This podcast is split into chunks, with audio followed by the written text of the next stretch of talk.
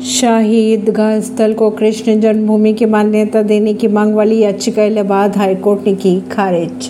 Allahabad high court ने मथुरा शाही ईदगाह मस्जिद को कृष्ण जन्मभूमि की मान्यता देने की मांग में दाखिल याचिका पुनर्स्थापित कर ली है।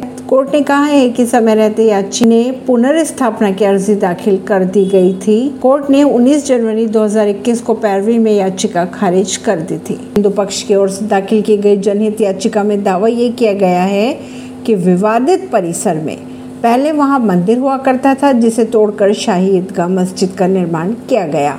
याचिका में दावा ये भी किया गया, जिस जगह पर अभी मस्जिद है, वहाँ द्वय पर युग में कंस की जेल हुआ करती थी। इलाहाबाद हाई कोर्ट ने बुधवार को जनहित याचिका को खारिज कर दिया।